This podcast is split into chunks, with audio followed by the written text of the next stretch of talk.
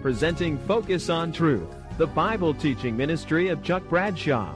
Focus on Truth is a non denominational evangelical Christian ministry to the marketplace.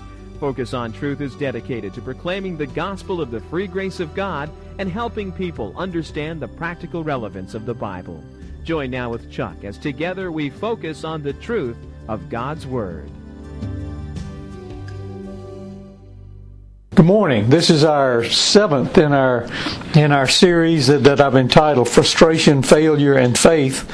And we're talking about trusting God in trying times. Our subject today is a gentleman named Ahithophel. His name means brother of foolishness.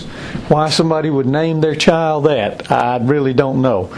But uh, when we talk about Ahithophel today, our subtitle is When We Try to Get Even with Someone and all of us have had experience with that, either uh, being on one end or the other.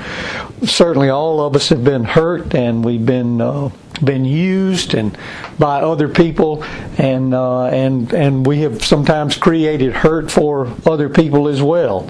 How do we deal with it whenever we have been have been hurt? Uh, some of us get bitter. Some of us become resentful. Some of us hold grudges for years and years. We're going to see that uh, today. Um, some of us seek to get revenge. We're going to get back at this person for the hurt that they've caused us. Of course, there is another option, and it's the one that the Bible talks about, and that is the option to forgive, which is what we should do. Just so that we're all on the same page, I would uh, point you to your notes in the introductory section.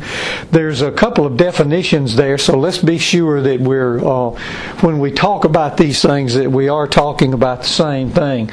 The definition of revenge, according to Merriam Webster, is to avenge usually by retaliating in kind or degree to inflict injury, and notice this, in return for hurt sustained. It's the idea of, uh, of retribution. Wikipedia defines it this way a harmful action against a person or group in response to a grievance. So, again, that, ho- that goes back to something that uh, a hurt sustained. Now, it can be um, a perceived hurt as well as an actual hurt. Um, also, uh, Wikipedia goes on to say, uh, be it real or perceived. Uh, certainly, uh, the, the Bible has a lot to say about the whole issue of revenge. In Romans 12 19, it says, Beloved, never avenge yourselves, but leave it to the wrath of God, for it is written, Vengeance is mine, I will repay, says the Lord. And of course, that is a cited from uh, Deuteronomy chapter 32, verse 35 the problem with revenge, um, other than the fact that the Bible forbids us to do that, the real problem with the v- revenge uh, by human beings is that uh, in the final analysis, there's really no getting even. And I'll point you to that passage from Genesis chapter 4 where it says, Lamech said to his wives, I have killed a man for wounding me. Notice, somebody had hurt him, so in response, he didn't hurt them back. He actually killed them. Uh, that's not getting even, that's getting more than even. I have killed a man for wounding me, a young man for injuring me. If Cain is avenged seven times, then Lamech 77 seven times. In other words, you fool with me. The, the, the hurt that you've given me is so great that I need to go to an extreme to get even with you. Whereas, on the other hand, if I have hurt you, then it just seems to me like that perhaps that's not such a big deal. I don't know why you would want to uh, get back to me, get back at me at, to such an extreme. We're going to see this, excuse me, we're going to see this illustrated today in the story of Ahithophel. The time is during King David's administration. Uh, David has been having some horrific family problems. His firstborn son, named Amnon, has raped his half sister, uh, whose name is Tamar. They had the same dad. Both of them uh, were uh, children of David, but they had different moms. Uh, Tamar's brother's name was Absalom, so he was also a half brother of the firstborn uh, Amnon. Absalom, uh, in retaliation for what Amnon had done to his sister, his full sister, uh, had Amnon killed. And then, uh, as a result of that, Absalom found himself in exile for a number of years. He finally did return. There was an interesting chain of events, and it's just a wonderful story to read about. But once his exile's over, he, he came back to the land and. Uh, but there was no repentance on his part and no reconciliation between Absalom and his dad, uh, the king, King David. In fact, there was a lot of uh, just hard feelings between the two, a lot of uh, animosity. And uh, so it's important for us to have that as a background to, uh, to the story of, of, uh, of what's going on uh, in, as far as David's life is concerned. The principal characters in our story, and I've listed those for you, is Ahithophel, who is a royal counselor. He was a counselor during the uh, uh, during the time of David, as I just mentioned. He was also briefly a counselor for um, for Absalom as well. Notice the passage from 2 Samuel chapter 16 says, "Now in those days, the counsel that Ahithophel gave was as if one consulted the word of God. He was really good at what he did, and the God and obviously God had really blessed him as a counselor, and David really valued his counsel." Uh, the uh, another principal character is Absalom, who is uh, the prince. He is uh, David's number three son, and would, uh, after the death of Amnon, would seem to be the heir apparent it says, in all, in 2 Samuel 14, in all Israel there was not a man so highly praised for his handsome appearance as Absalom. From the top of his head to the sole of his foot, there was no blemish in him. Whenever he cut the hair of his head, he would weigh it. So this is a good looking guy. He knew he was a good looking guy, and he had a lot of problems with, uh, with pride and arrogance, which is going in the final analysis, as we see, will prove to be his undoing. David was the reigning king. He is another principal in this story of Ahithophel. And then there is another person who plays a, uh, a part, not a significant, well, it is, uh, it is a significant part, but it's a, it's a sort of a short lived part. And his name is Hushai. He is a friend of David uh, who also served as a counselor, not with the same status that Ahithophel had, but he would serve as David's spy. So, my goodness, here we've got a, a story we're about to talk about um, about a man named Ahithophel who is uh, going to try to get even with somebody for something, and uh, and then David has a spy. So, my goodness, this uh, this must be some sort of uh, exciting story. So let's uh, let's begin uh, our reading in 2 Samuel chapter 15 and again, I just want to remind you about that passage about uh, Ahithophel in 2 Samuel 16, where it says, Now in those days, the counsel that Ahithophel gave was, is, was as if one consulted the word of God, and so was all the counsel of Ahithophel esteemed, both by David and by Absalom. So this guy had a lot of professional success. Uh, God had blessed him. He um, he was good at what he did, and he was highly esteemed by the king. And if you're held in high esteem by the king, um, you're in a pretty good position. So not only was he doing well in his work, uh, that is his profession, but he also had a lot of personal satisfaction as well. And I put a uh, just a, a couple of verses there in your notes from 2 Samuel chapter 23. Uh, this is a list of the mighty men of David. And, uh, you know, he had thousands and thousands of troops, but then he had these, uh, these uh, 30 or so, actually 37 of his mightiest men, and he had those in a special listing. and notice what it says here. It says, These are the names of the mighty men whom David had Eliam, the son of Ahithophel of Gilo, Uriah the Hittite, 37 in all. So, Ahithophel, whether he, how many children he had, I don't know. And I, I don't think the Bible tells us.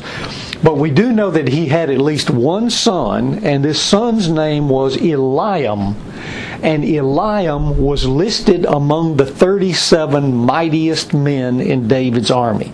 So this man has a lot of professional success. He's doing well in his work, and he probably has a lot of personal satisfaction as well. Not only that he would derive from his work, but also from the fact that his son is held in high. Not only is he held in high esteem, but also his son is held in high esteem by the king, by King David, and even listed among these 37 of his mightiest, uh, mightiest men.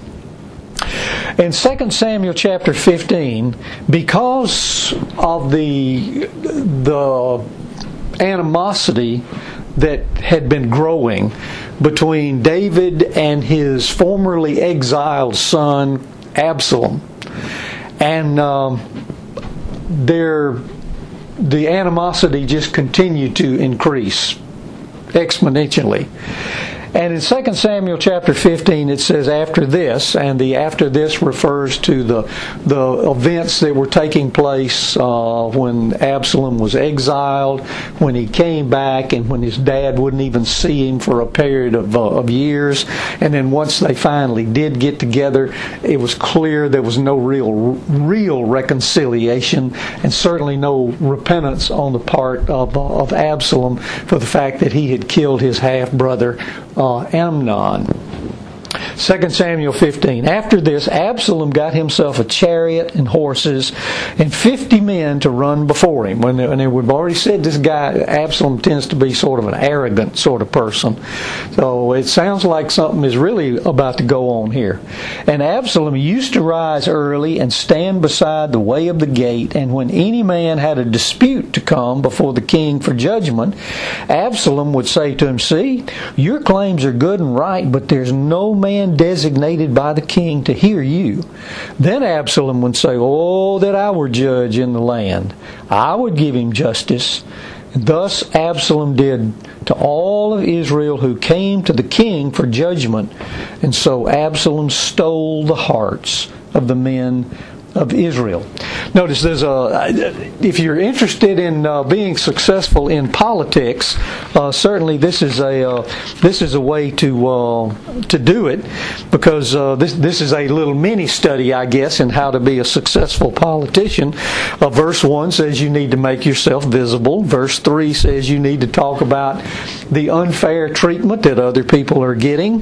verse four, um, we see that what you do is you promise people what it is that they want. And then in verse 5, you convince them that you're one of them.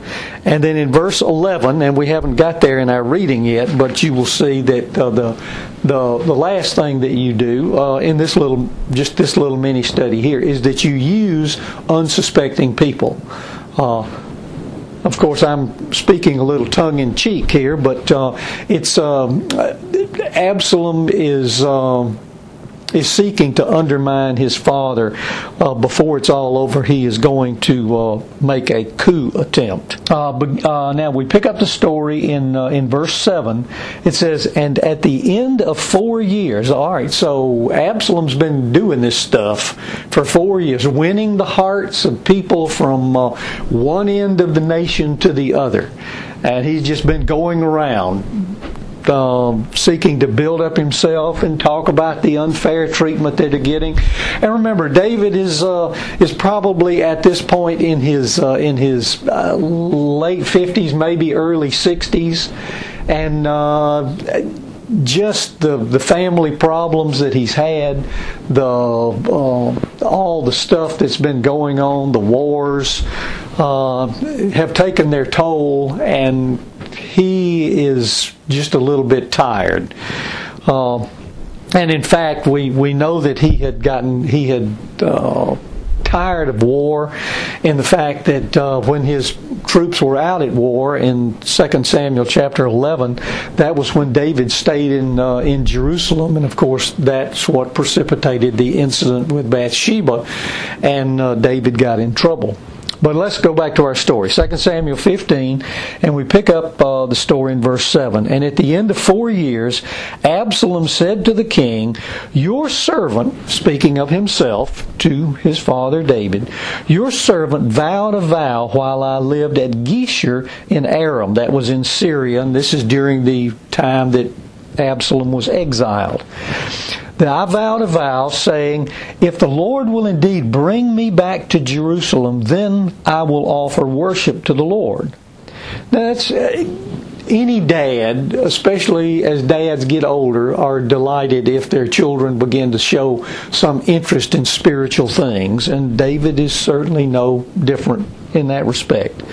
The king said to him, "Go in peace." So he so he arose and went to Hebron. Remember, Hebron was the original capital when David first became king. He ruled in Hebron for about seven years, and it wasn't until the end of that time that the uh, capital was moved to Jerusalem. Uh, and those last 33 years of his uh, of his reign, he reigned from Jerusalem. So he's saying, "I, I want to go to." uh, to Hebron, but Absalom sent secret messengers throughout all the tribes of Israel, saying, As soon as you hear the sound of the trumpet, then say, Absalom is king at Hebron. So here, here he is. He's planning a coup attempt against his dad, and he's certainly uh, doing a wise thing in from standpoint of uh, making it successful by staging this at Hebron, which is the place where his dad, David, first became king. And while Absalom was offering the sacrifices, he sent for Ahithophel the Gilonite, David's counselor from his city Gilo. And the conspiracy grew strong, and the people with Absalom kept increasing. Why in the world would Ahithophel join a coup attempt? when he's such a good friend of David when he had so many good things going for him? Well, let's let's keep reading. Because uh, remember, Ahithophel is, is what is the person that we're really focusing on today. And a messenger came to David saying, The hearts of the men of Israel have gone after Absalom. And then David said to all his servants who were with him at Jerusalem, Arise and let us flee, or else there will be no escape for us from Absalom. Go quickly, lest he overtake us quickly and bring down ruin on us and strike the city with the edge of the sword. So the king went out, and all his household after him, and the king left ten concubines to keep the house house, that is, to look after things in the palace, while he is uh, fleeing along with the rest of the people for his life. And Abiathar came up, and behold, Zadok also came. These are priests. Zadok uh, uh, came also with all the Levites, bearing the ark of the covenant of God, and they set down the ark of God until the people had all passed out of the city. And then the king said to Zadok, Carry the ark of God back into the city if I find favor in the eyes of the Lord, he will bring me back and let me see both it and his dwelling place. But if he, the Lord, says, I have no pleasure in you, behold, here I am. Let him do to me what seems good to him. So it's, it's clear that David here uh, is seeking to trust the Lord. He said, We're not going to take the ark with us. The ark belongs here. Of course, the temple has not been built yet. The, the ark is in a, in a tented area. And he said, this, that's where it belongs. And uh, if God's pleased to bring me back, then I'll see it again. And if he's not, well, that's all right too. After all, he is God. Let him seem, uh, let him do to me what seems good to him. The king also said to Zadok the priest, Are you not a seer? Go back to the city in peace with your two sons, Ahimaaz your son, and Jonathan the son of Abiathar. See, I will wait at the fords of the wilderness until the word comes from you uh, to inform me. So he said, Look, you send those two boys back. Uh, back to back into the city. He says, until word comes from you to inform me. So Zadok and Abiathar carried the ark of God back to Jerusalem, and they remained there. But David went up from the ascent of the Mount of Olives, weeping as he went, barefoot and with his head covered. So he's uh, in, essentially in mourning. And all the people who were with him covered their heads, weeping as they went. And it was told David, Ahithophel is among the conspirators with Absalom. And David said, O Lord, please turn the counsel of Ahithophel into foolishness. Notice David prays. If Ahithophel's going over that, listen, he is so good at what he does. He's going to give such great advice that, Lord, please turn his counsel into foolishness so that uh, this coup will eventually fail. While David was coming up to the summit where God was worshipped, behold, Hushai the Archite came to meet him with his coat torn and dirt on his head. So he's he's mourning about what's happened as well. David said to him, "If you go on with me, that is, if you cross the Jordan with me and go over into the uh, you know the eastern side of the Jordan, if you go on with me, you'll be a burden to me. That is, you you're just another mouth to feed. You're somebody else I've got to worry about." But if you return to the city and say to Absalom, I will be your servant, O king, as I have been your father's servant in time past, so now I'll be your servant, then you will defeat for me the counsel of Ahithophel. So notice, he prays that God will defeat the counsel, will turn the counsel of Ahithophel into foolishness. But then, in the providence of God, this friend Hushai, the Archite, comes up, and he's also uh, has a reputation, as we'll see, as a counselor, and and David apparently recognizes the providence of God and says, Listen, you go back to town. You're going to be a burden if you go in. You're just another mouth I'm going to have to feed and just somebody else I'm going to have to worry about if, uh, if they come after us. And so if you'll just go back, you can serve as a spy and you can also do whatever you can to counter the, uh, the advice that Ahithophel gives. So whatever you hear from David goes on. So whatever you hear from the king's house, tell it to Zadok and Abiathar the priests. Behold, their two sons are with them. In other words, you tell the you, you whatever you hear. You're my spy. Whatever you hear, you tell those priests.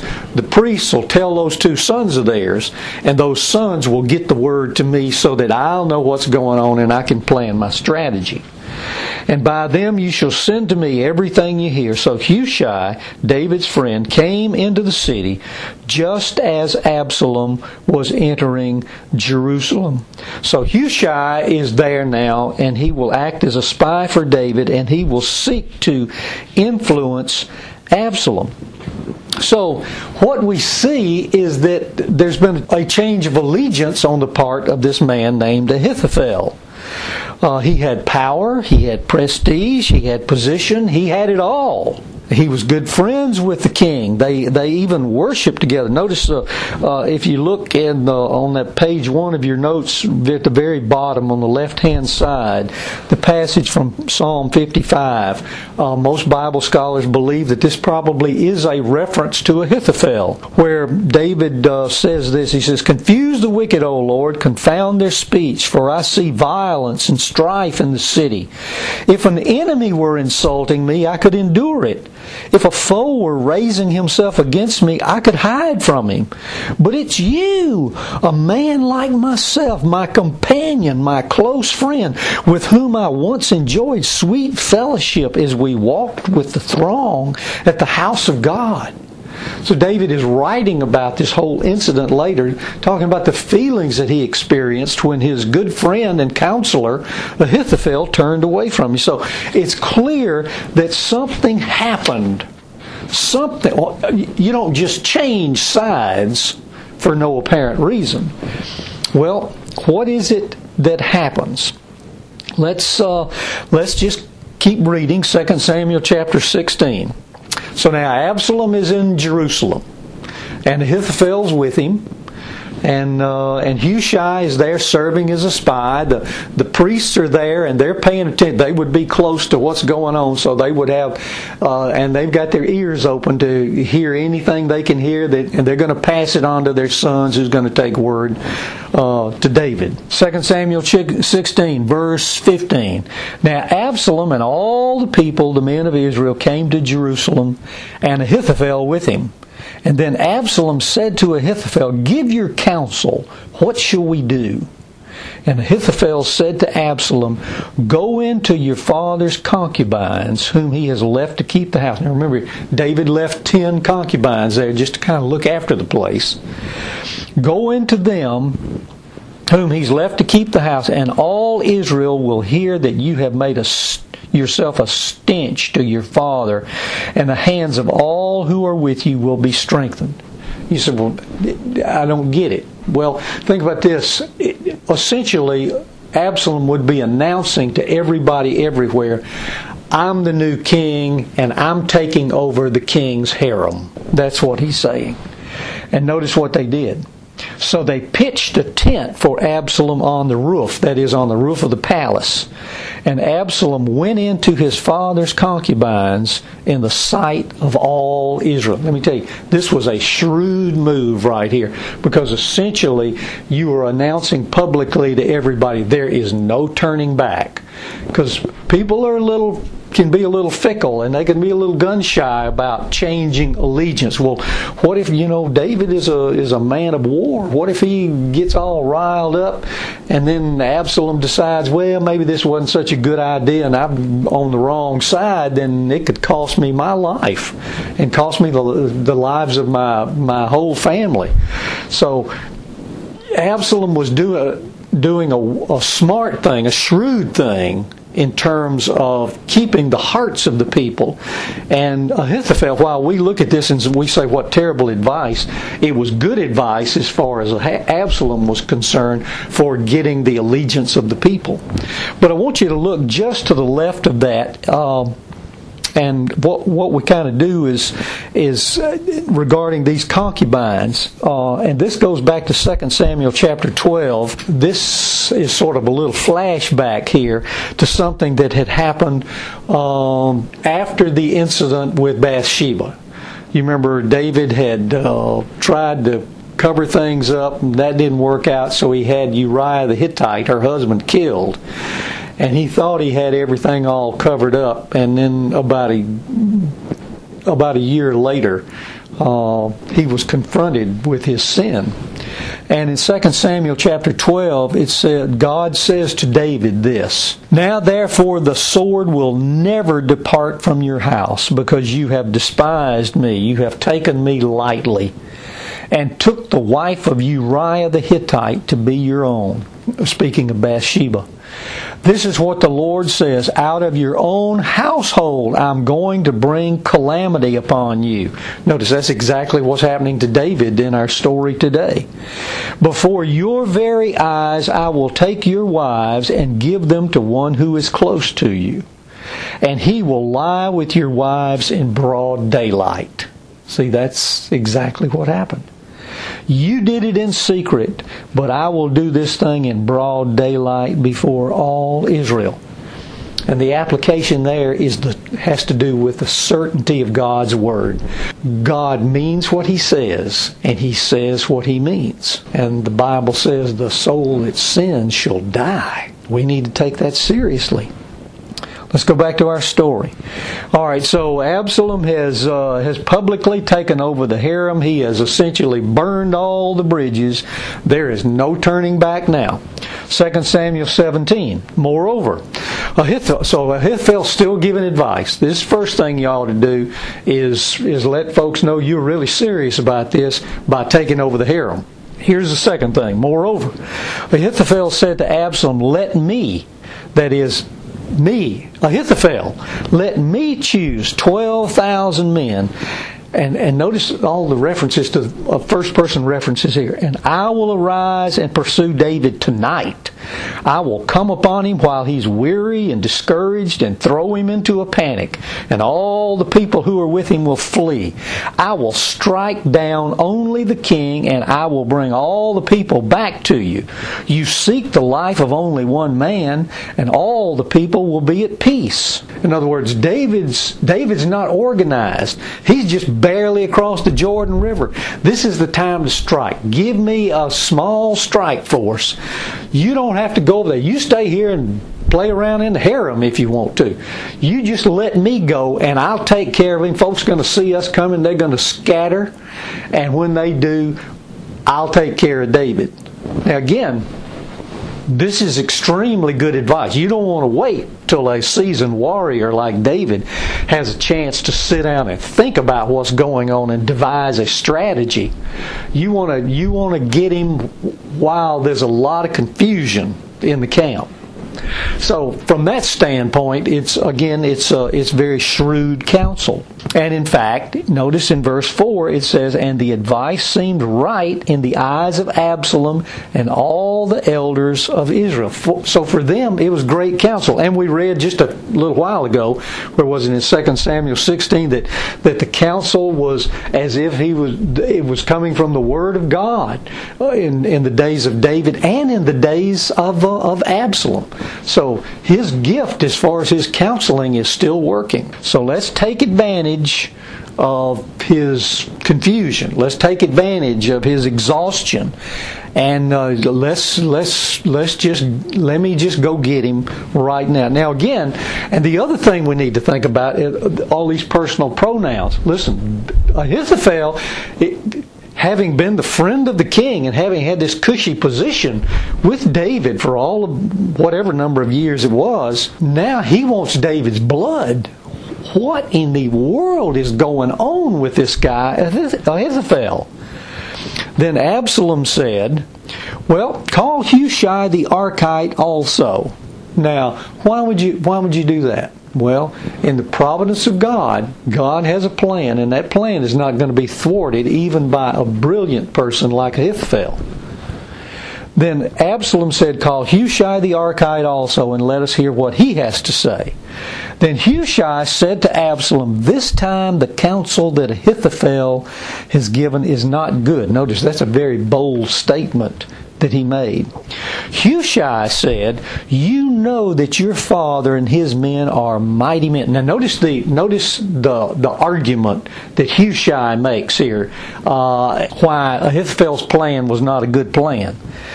Notice the appeal that he makes. First of all, he says, "Your your, your dad, David, the king, and his men are mighty men." They, you know, they have, they have had all kinds of uh, war experience and they and they are enraged like a bear robbed of her cubs. They are ferocious. Uh, they are loyal to David. You don't want to mess with those folks.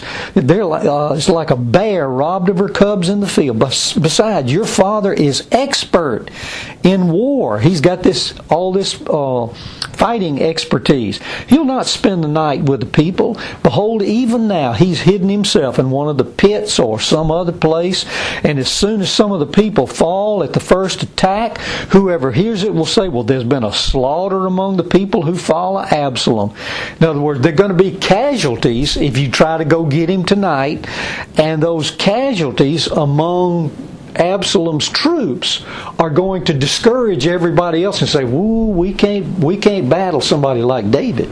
You, no, no, you don't want to do this now. He says, It'll be so bad that in verse 10, then even the valiant men, whose heart is like the heart of a lion, will utterly melt with fear. For all Israel knows that your father is a mighty man, and that those who are with him are valiant men. But my counsel, here's what you ought to do, Absalom according to Hushai. Remember, he's there to look after David.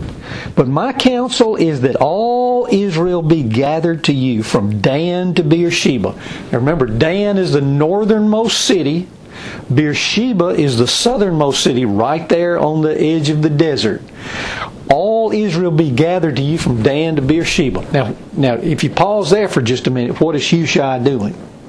That's right. He is buying time right now because it's going to take days for all of those people, all those troops, the word to get out, and all of those troops to assemble themselves there at Jerusalem at uh, for Absalom.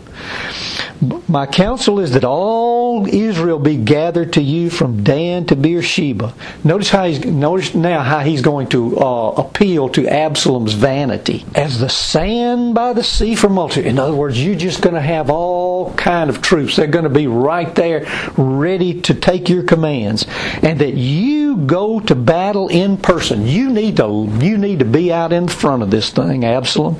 So we shall come upon him in some place where he's to be found, and we shall light upon him as the dew falls upon the ground. Notice how he just he just paints this beautiful picture of how Absalom can overcome his father, the king, and of him and all the men with him, not one will be left. And if he withdraws into a city, that is, if he if he goes into some walled city somewhere to try to hold out, then all Israel will bring bring ropes to that city and we'll drag it into the valley until not even a pebble is to be found there. So he's he's appealing to to David's reputation as a fighter, but he's also buying time for uh, for David in doing so, and he is uh, appealing to Absalom's uh, vanity in all of this. And at, now notice uh, verse 14. That's uh, that's really um, one of the important verses here. And Absalom and all the men of Israel said, The counsel of Hushai the Archite is better than the counsel of Ahithophel. From a strategic standpoint, it was not. Ahithophel's counsel was the counsel to follow, but they elected not to follow that counsel. They elected to follow the counsel of Hushai the Archite, and the question is why? And that question is answered in the next verse or the next statement. For the Lord had ordained to defeat the good counsel of Ahithophel. Why? So that the Lord might bring harm upon Absalom. God's sovereign plan was to deal with Absalom. And he's going to do it this way. Isn't it amazing that, that the hurt that David had to go through in order for this harm to be placed upon Absalom? But it was David's infidelity and David's murder of Bathsheba's husband that really was the thing that started all of this originally. Then Hushai said to Zadok and Abiathar the priests, Thus and so did Ahithophel counsel, and thus and so have I counseled. Now, therefore, send quickly and tell David, uh, tell him what's going on. Then David arose and all the people who were with him, and they crossed the Jordan.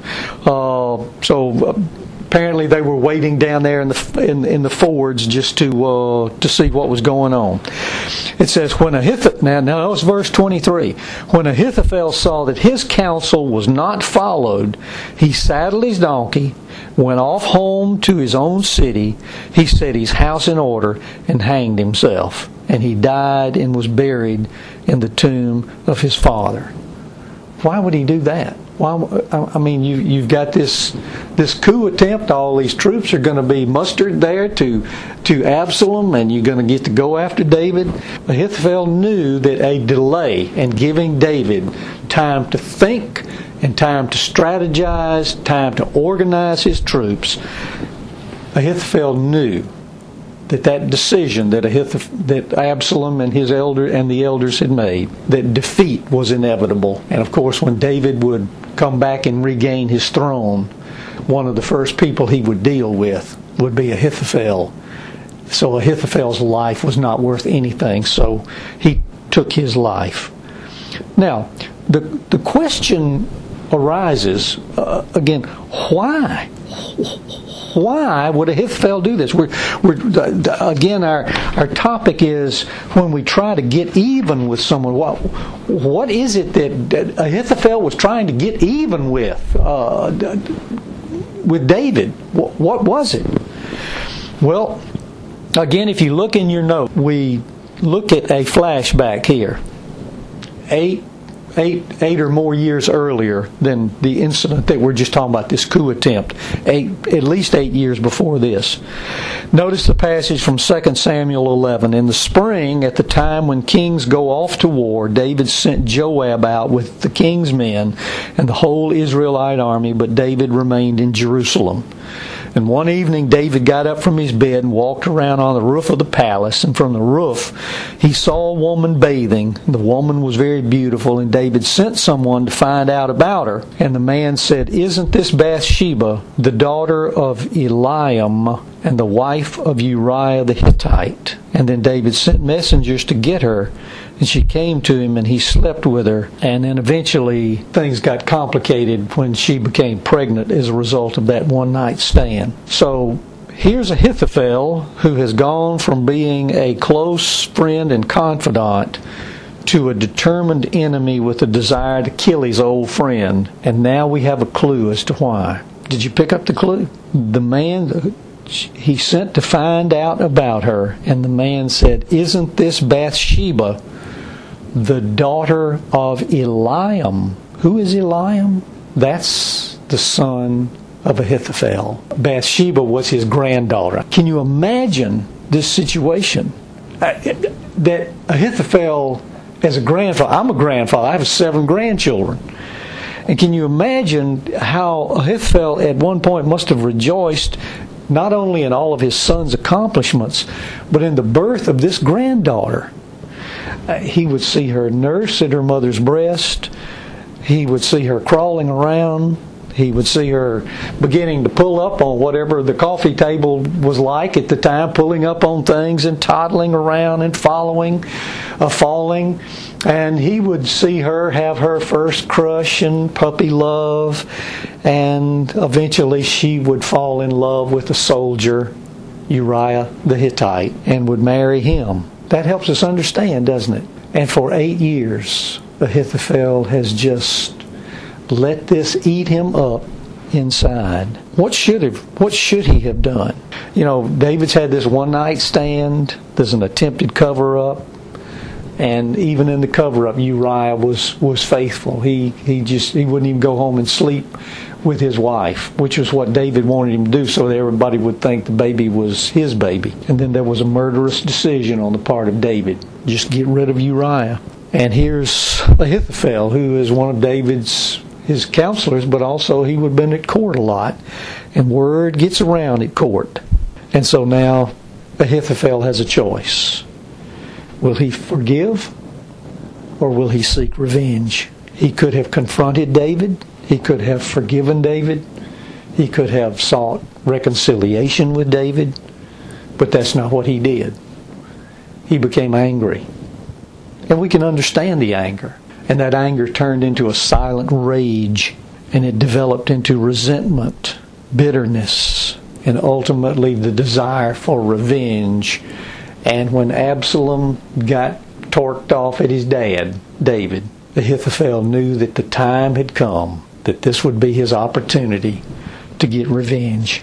Notice what it says in Hebrews chapter 12, verse 15. See to it that no one fails to obtain the grace of God, that no root of bitterness springs up and causes trouble, and by it many, many become defiled. Revenge, holding grudges. Grudges, it's kind of like it's, uh, our mind is like the old videotape days. I guess we would we would use uh, flash drives today. But we, we want to hold these memories of how somebody's hurt us. And we just plug them in and play them over and over. Oh, yeah, he really hurt me. He really hurt me. I want to read you something. It's a clipping that, that I took out of the, the local newspaper back in 1989. Now, make a, make a mental note of this. In April, on in fact, it was April 18th of 1989 when this uh, column, Dear Abby, appeared, and I want, to read it to you. It says, "Dear Abby, this the letter, of, and apparently the writer is talking about some some previous uh, column. But it says, Dear Abby, the letter about the boy who falsely accused a girl of stealing, found out he was wrong, then sent flowers to her in the classroom, brought back memories. Flowers are nice, but had I been that girl, I would have preferred receiving his apology publicly in a crowded lunchroom, the same place he accused her of stealing. And now she's going to tell about what happened to her. I was in a new job and was in charge of all current filing cabinets. About 15 coworkers and I had our desks in an open area without walls, not even glass partitions. The number one boss asked me to bring him a certain file. I couldn't find it. He had a visitor with him who wanted to see that file. I looked for that file and couldn't find it. I knew I had it in my filing cabinet, but it was gone. The boss loudly ridiculed me for my inefficiency in the presence of my coworkers. I wanted to die. About an hour later, he called me into his office.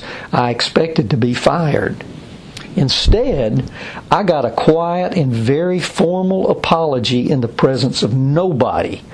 He told me that the purchasing agent had taken the file from the cabinet during my lunch hour and neglected to tell me. The purchasing agent had heard him chewing me out, but didn't say a word until the visitor had left. Then he told the boss. He never did apologize to me for taking that file without telling me or failing to speak up while my boss was humiliating me. My respect for both men was destroyed that summer day in 1954. Now, this appeared in 1989. This woman has been holding on to this for 35 years. 35 years.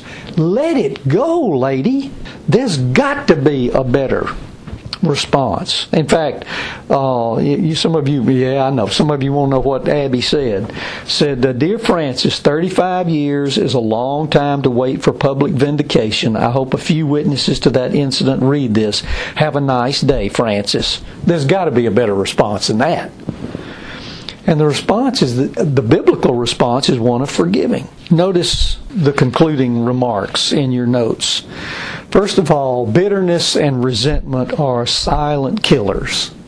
They are. You know, we talk about heart disease being a silent killer. Let me tell you, bitterness and resentment are silent killers. They kill our joy, they kill our peace of mind, and they negatively impact the people who are around us. Just like Hebrews chapter 12 verse 15 said, many become defiled. To God alone belongs the option of revenge. Our view of getting evil is skewed by sin. In fact, that's the very reason for eye for eye laws, eye for eye, tooth for tooth. It was to limit retribution. Because uh, if you hurt me, let me tell you what, I, I need to hurt you back a whole lot more if I really want to get even. See, that's the way we think in our fallenness. The resentment of both Absalom and Ahithophel embroiled an entire nation in a civil war in order to justify our own feelings of resentment, we often seek to convince others through all kinds of means, very often manipulative means, to see things our way, and that makes the polarization even greater. So, again, this goes back to whenever we fail to forgive, whenever we harbor bitterness, whenever we harbor resentment. Do you know what bitterness and resentment? Think of it this way: uh, resentment is a is a feeling of displeasure. Uh, resentment is that indignation that we get from feeling as if we have been offended or injured in some way. Bitterness is a deep, deep distress of mind. It's an intense type of antagonism. And that's what was going on in Ahithophel. That's what goes on in us if we don't forgive. Because the, the longer we just let it lie there, the worse it gets. The only genuine cure for relieving bitterness and resentment is found in Christ. We need to admit to ourselves that we're experiencing that very thing. And we need to confess that bitterness and confess that resentment to God for what it is. And what it is is sin. Don't add any buts, no excuses. In, in, in one sense, if we've been hurt, were, were we victimized? Absolutely, we were victimized. But the truth is, is that God was in control, and He could have stopped it if He wanted to. Genesis 50 20, after Joseph. Uh, Joseph and all his brothers, when their dad, after their dad had died, remember, the, the ten brothers who had sold Joseph into slavery years and decades earlier were afraid that Joseph was going to, now that dad was gone, boy, Joseph was going to finally have the opportunity to get them. And they concocted a story. Oh, dad said you needed to forgive us. And Joseph looked those ten brothers in the eye and said, Now, when you did that, you meant evil against me. But God meant it for good. He had forgiven his brothers and he took care of his brothers. And that was proof that he had forgiven them because he sought to do them good. We need to acknowledge the sufficiency of the grace of God in the circumstances and appropriate that grace. Notice the passage from in your notes from Hebrews chapter 4 verse 22 and following. you were taught with regard to your former way of life to put off your old self. Now the old self he's talking about there those those old habits and strategies for living that we have. Put off your old self which is being corrupted by its deceitful desires to be made new in the attitude of your minds and to put on the new self new habits, new strategies for living, created to be like God in true righteousness and holiness. Get rid of all bitterness. How do you do that? You repent. You leave justice to God. Get rid of all bitterness, rage, and anger, brawling, and slander, along with every form of malice. Be kind and compassionate to one another, forgiving each other. What does it mean to forgive? To send it away that's what God does. He separates us from our sin as far as the east is from the west. He throws our sins into the deepest sea and probably plants a sign out that says no fishing. Forgiving each other just as Christ, just as in Christ, God forgave you. Say, does this does this person well I'll tell you what, that person really hurt me. Well I, know they did if, if even half of the story that you told me is true, that person really did hurt you. Well, I just, I, that person doesn't deserve forgiveness. I said, You're exactly right. They don't deserve it. But when God forgave you your sins, did you deserve it? You see, God didn't give, forgive us our sins because we deserve to be forgiven. He forgave us our sins for Christ's sake because Christ bore all of that for us. And we are to forgive others the same way that Christ has forgiven us.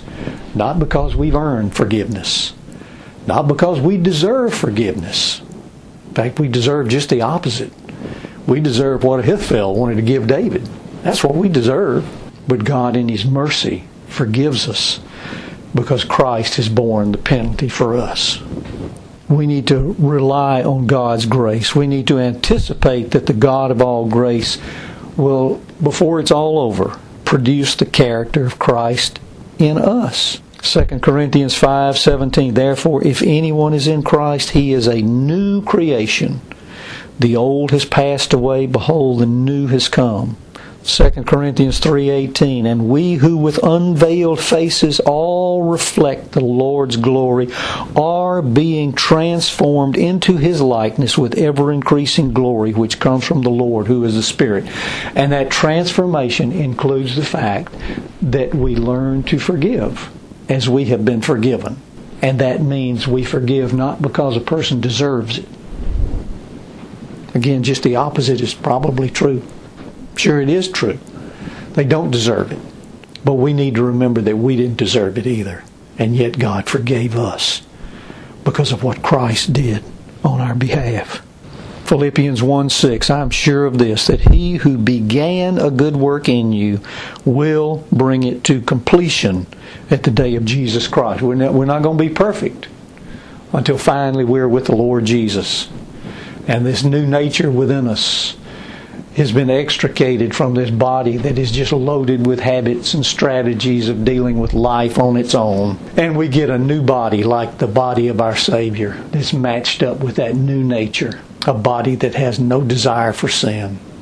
It is incapable of sin. Relying on God's grace will reverse our tendency to be resentful and bitter. And we're going to have to rely on that grace a lot.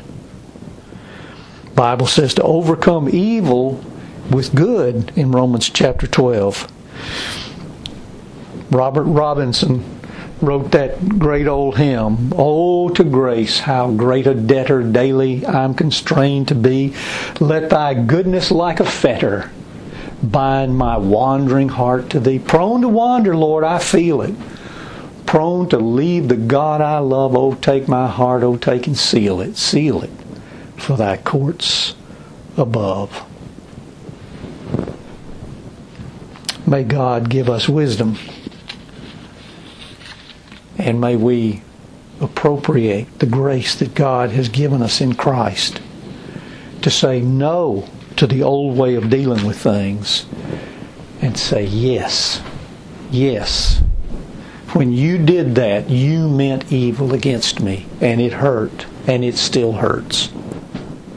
But God meant it for good, and because God has forgiven me, I can forgive you. Praise be to God for His grace and mercy. Let's pray. You've been listening to Focus on Truth, the Bible teaching ministry of Chuck Bradshaw. Focus on Truth is a non denominational evangelical Christian ministry to the marketplace. Your gifts to Focus on Truth are tax deductible. For a free copy of our monthly newsletter, Glimpses of Truth, or other information about the ministry, write to Focus on Truth, Box 5367, Columbus, Georgia 31906.